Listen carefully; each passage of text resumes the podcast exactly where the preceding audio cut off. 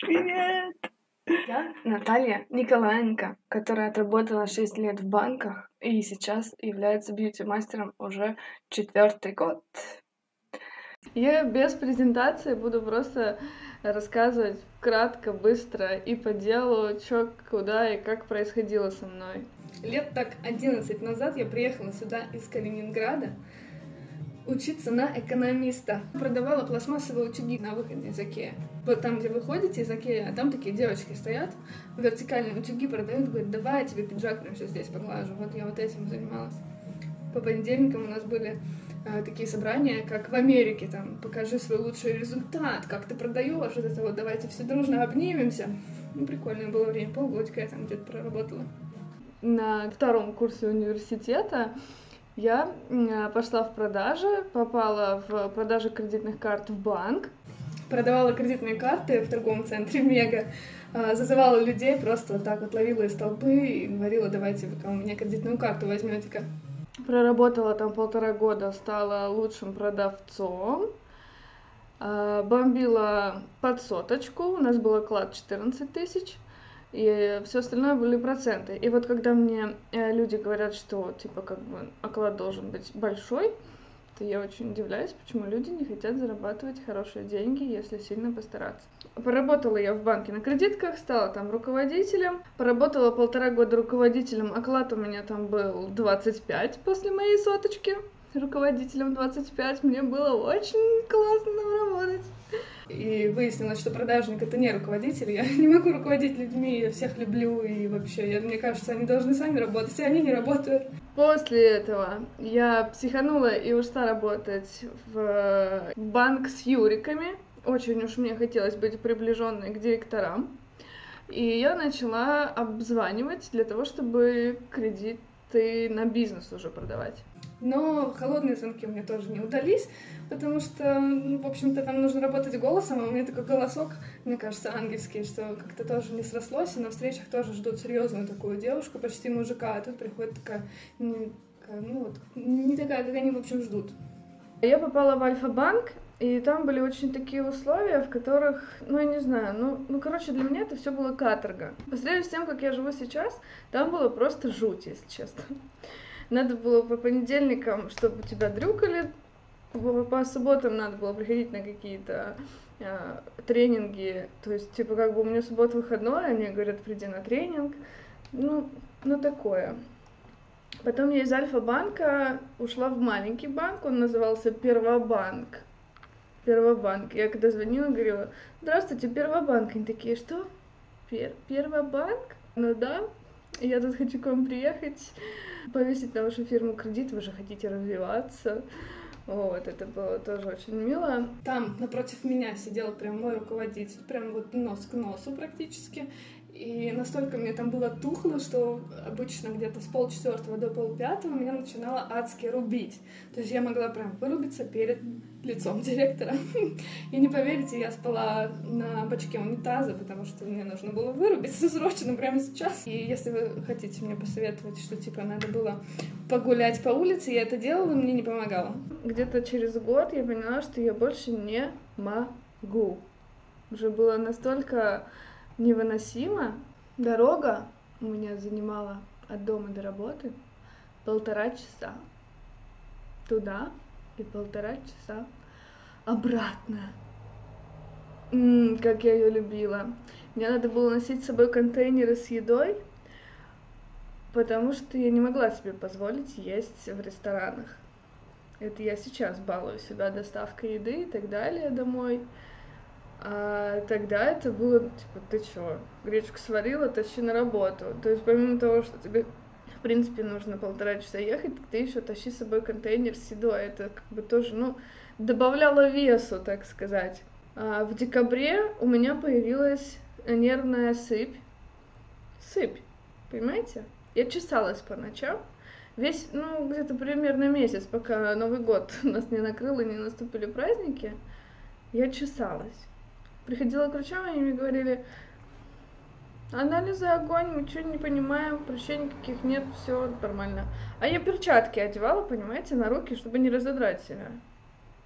Короче, это я о том, что, ну, очень уж меня все это раздражало, особенно отмазываться перед директором за опоздание. Как вы поняли, я люблю опоздать. 10 минут, это для меня прям вот, это значит, что я вовремя пришла. Я, кстати, в банке два раза просто не вышла на работу. В Альфа-банк просто однажды взяла и не вышла. Что-то я не помню, сказала, что меня трубу прорвало. И в первый банк я не вышла тоже. Но тогда я не вышла уже после заявления на увольнение. То есть я написала, и на следующий день не вышла на работу.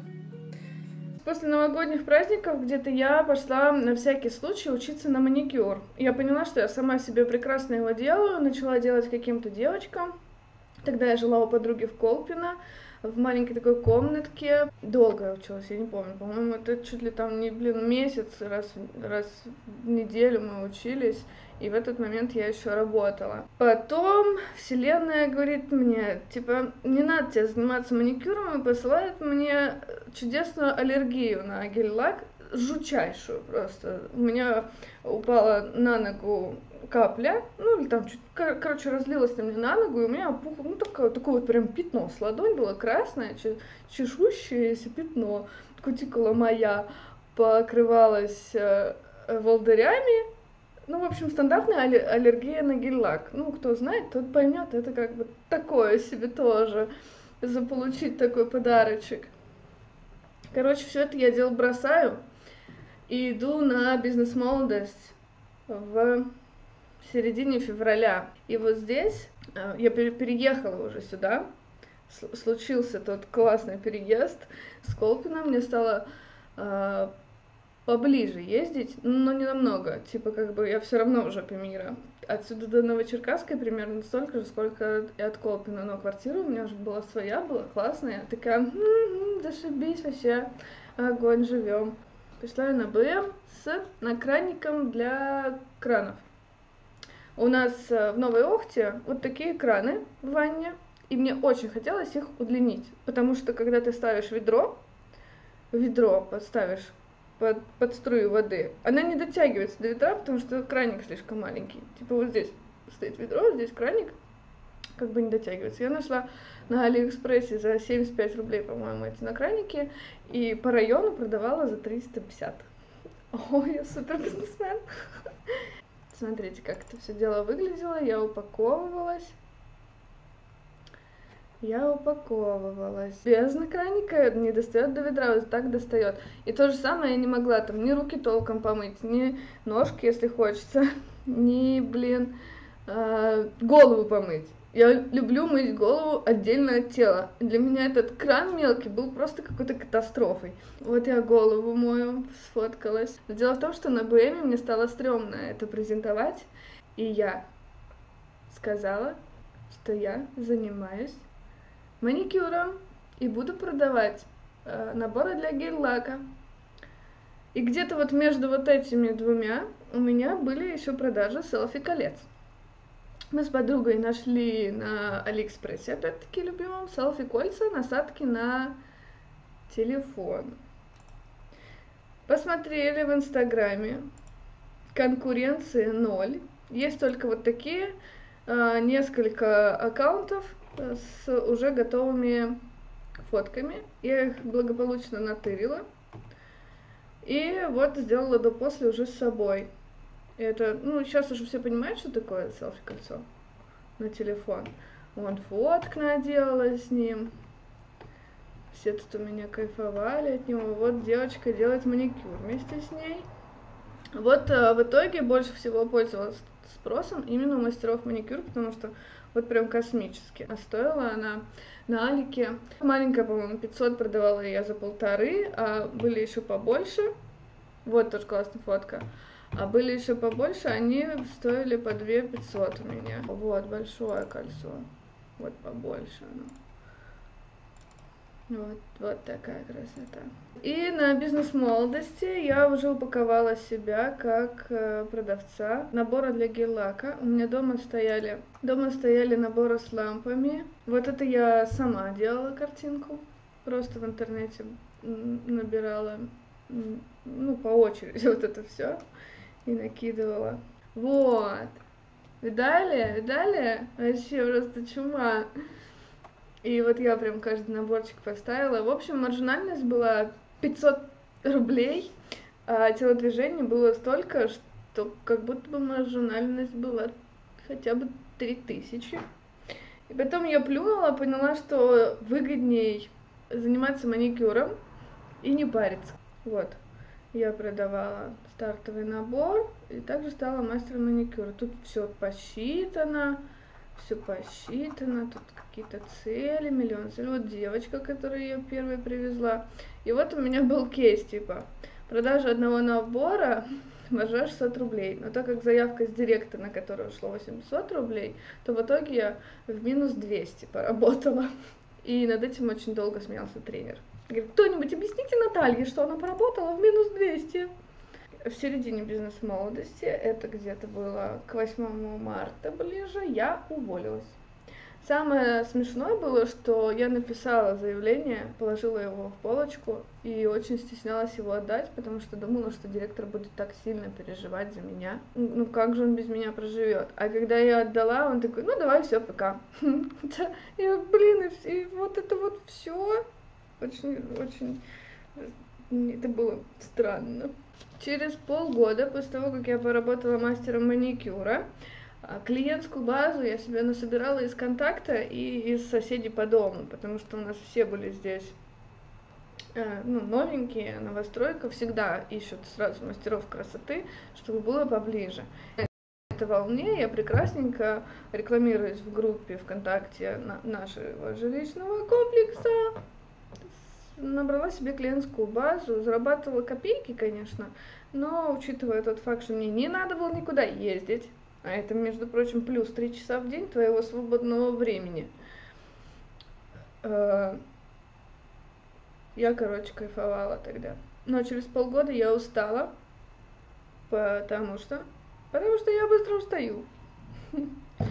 Мне приходилось э, с некоторыми девочками сидеть по 3-4 часа, потому что им хотелось какие-то супер крутые узорчики, а, а цена от этого повышалась там типа на 200 рублей. И мне это дико бесило, то есть я не понимала, почему я могу вот с другой полтора часа посидеть, а с этой я должна три часа сидеть на 200 рублей дороже. И я не могла сказать, что типа я буду заниматься только одноцветными лаками. Ну, потому что это как бы, ну, ты не конкурент тогда, если ты занимаешься только одноцветными лаками. И пошла я где-то через полгодика учиться на микроблейдинг бровей. Микроблейдинг бровей, именно волосковый. Если честно, сейчас, э, будучи уже мастером-преподавателем, я понимаю, насколько там мало дали информации и практики, да и вообще. Волосковый метод нужно показывать в самую последнюю очередь и ни в коем случае не давать его людям, которые вообще первый раз в руках держали манипулу, машинку. Это просто, это просто нельзя делать. И я понимаю, что у нее все это дело стоит на потоке, и сколько людей научились у нее. Ну, первые мои три клиентки ушли от меня без результата. Это лучше, чем если бы я оставила им рубцы на коже. А, есть те просто, кто боятся глубоко вонзить, а есть те, которые не боятся, не парятся и вообще безответственные личности. Вот такие девочки, они будут портить чужие лица и как бы, ну, не париться. А такие, как я, просто поверху поводили, и ничего не получилось. Но со временем я все-таки набила руку, на искусственной коже сидела долго, вырисовывала, просто чтобы у тебя вот это вот появилось, нарисовать, нарисовать волосок, волосок. А еще, кстати, минус вот э, всех обучений, на которые я ходила, если это базовое обучение, то у них почему-то не хватает э, цветов для полного набора. То есть вот в самой первой обучалке мы с, со второй девочкой, ну вообще нас было трое, но у одной хватило полностью, а нам со второй девочкой хватило как-то вот непонятно. То есть мне пришлось заменять цвета, а, как-то вот смешивать, более-менее мы до чего-то в итоге пришли, но мне кажется, если ты готовишься к обучению, будь добра, сделай так, чтобы у тебя были все цвета и полный набор для того, чтобы девочка смогла тебя полностью уйти, готовая к работе. Чтобы она завтра же взяла себе клиентку и пошла работать себе в свободное плавание. Знаете, что было потом? Потом я как умная Маша пошла учиться на микроблейдинг всех зон. Микроблейдинг это вот она ручка, да? И вот это что же я для вас еще распакую? С ума сойти. Вот они, короче, в ряд иголочки. Много иголочек в один ряд. И вот этой вот лопаткой меня учили делать глаза. Глаза. Надо было вот расхреначивать вот так глаза. То есть машинка, она как? У нее вот одна такая вот иголочка, вот иголочка. И она просто проходит сквозь кожу, вот так делает. А вот эта штука, она вот так как бы вот не делает. Ее надо вставить, подцепить кожу, вытащить. И вы представляете, как вот это вставить, подцепить кожу и вытащить? Расхреначивали мы глаза просто в хлам. Таким же образом мы расхреначивали губы просто в хлам. Это больно. Но обучение стоит в два раза дешевле, чем на машинку. И оно как бы существует. Ну, ты, ну если оно существует, ты думаешь, что все четко, идешь на него, учишься, учишься. Ну все, иголку я выкину. Какое-то время я попыталась так поработать, помучила парочку своих подруг, но зато был результат, было результативно, да. И в итоге пошла на уже базовую машинку, накопила на машинку. Машинки сейчас уже стали подешевле, раньше были нормальных таких денег, типа 40, 25 самая дешманская. Сейчас уже можно и за пятнашку найти для, для начинашек. Я вот это все к чему? Тому, что сейчас я э, счастливый обладатель работы самой на себя. Единственный минус в моей жизни — это поиск клиентов. Но сейчас я уже давно работаю, и у меня уже есть база, которая идет ко мне по второму кругу и затыкает мне пробелы, когда у меня нет новых клиентов. После того, как я стала мастером уже бровей, я работала дома, тоже год, наверное, полтора или два, дома прям работаю. у меня тут плакат висит. А, и нормально все ко мне приходили, девочки тоже с района, девочки, которые на маникюр ко мне ходили, перешли ко мне сюда. А потом мне стало мало, и я открыла студию на восстание в прошлом году. И потекло еще энное количество клиентов, тех, которые не хотели ехать в мою жопу мира, потому что я живу в жопе мира. А, это практически последнее метро, Гражданский проспект, и от него еще нужно 10 минут ехать. А если девочка хочет вечером после работы, то как бы это вообще усложняло глобальную просто задачу, потому что в 7 вечера час пик, и все нахрен стоит. А на машине здесь тоже не пробиться, потому что и парковки заняты, и все. Ну, короче. Вот, рассказываю это все для того, чтобы вы поняли, вот для тех, кто думает э, то есть я, в принципе, своей миссией считаю помочь как минимум девочкам. Я уж не говорю про мальчиков. Мальчики как-нибудь сами разберутся. Пожалуйста, не гробьте своей жизни на работах на этих дранах. Просто. У меня есть подруга, которую я, не знаю, две такие. Они все время в мыле, все время. У них единственная э, задача доехать до дома, ну, как у меня было, доехать до дома, поспать и утром опять на работу поехать и провести максимально классно выходные, чтобы они запомнились, потому что если они не запомнятся, то значит все, все в одну кучу, ты как будто просто живешь работой.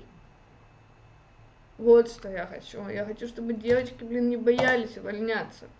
Просто берешь, увольняешься и предварительно учишься на мастера. Да, это путь блин, тернистый. Ну, стрёмно, ты думаешь, что ты останешься без клиентов. Но самое первое время, допустим, ты можешь поработать и на салон. Конечно, это карме не очень, если ты заранее знаешь, что ты оттуда свалишь, идешь на работать в салон, но так делают, блин, 80% сотрудников. Салоны к этому готовы. То есть они, блин, знают, что все от них уходят. В общем, у тебя есть выбор это в любом случае круче. Даже если руки из жопы, все равно бывает, бывает, да, боятся девчонки, что руки из жопы. А, даже если такая ситуация, можно все равно придумать какую-то темку, можно стать СММщиком, приводить клиентов. Вот, допустим, у меня есть девочка, которая приводит мне клиентов. Я ей отдаю 30% с продаж. Это дохрена, если честно, учитывая мой ценник. Но я все равно на это соглашаюсь, потому что сарафанка идет ко мне, сарафанное радио, да, все поняли, что такое сарафанка идет ко мне, и за счет этого мне все равно выгодно. Да и в принципе, если я тестирую каждый раз разные места для поиска клиентов, я трачу большие деньги для, для тестирования. Поэтому, ну, отдала я 30%, и отдала, и я не парюсь, зато у меня есть клиентка. В общем, девчонки, на моем примере вы можете а, понять, что все не так страшно. Можно уволиться. Если что, я вообще-то зову вас к себе на обучение.